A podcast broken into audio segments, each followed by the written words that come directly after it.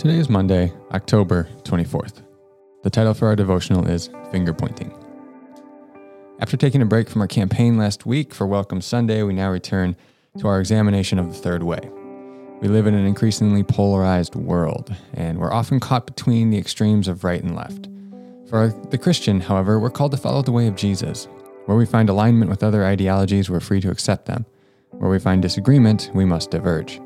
Our allegiance, first and foremost, is to the way of Jesus. This week, I want to focus on yet another result of living in a polarized world that will diverge from the way of Jesus.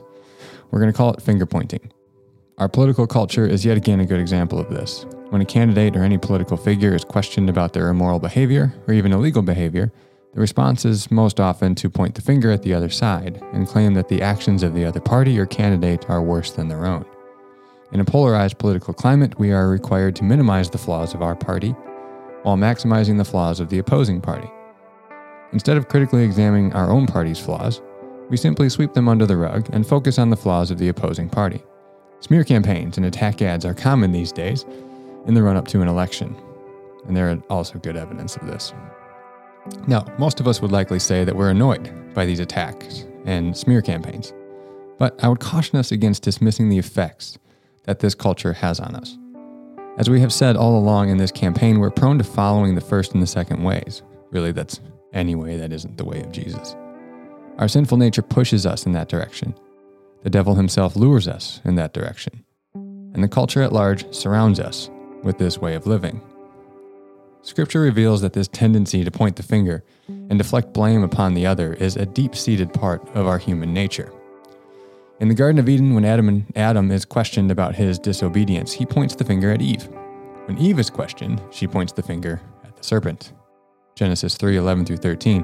And he said, Who told you that you were naked? That's God speaking. Have you eaten from the tree that I commanded you not to eat from?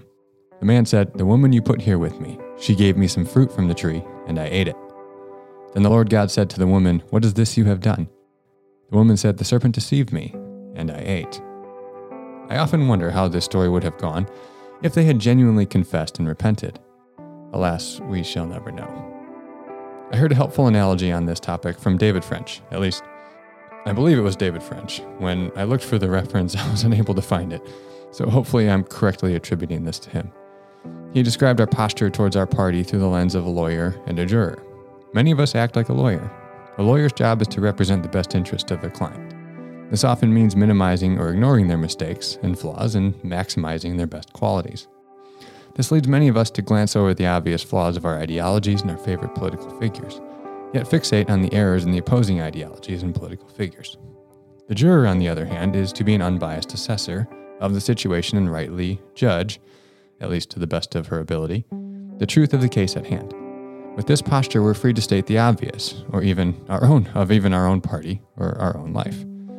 We're free to say that certain truth claims are wrong. We're free to say that certain behaviors are immoral. It's not our job to defend at all costs.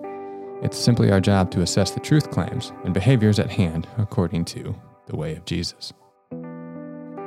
Reflection time today reflect on how you've seen this approach of just finger pointing in the culture at large or even specifically just in our political culture. And then, secondly, how have you adopted this approach or have you been tempted to adopt this approach?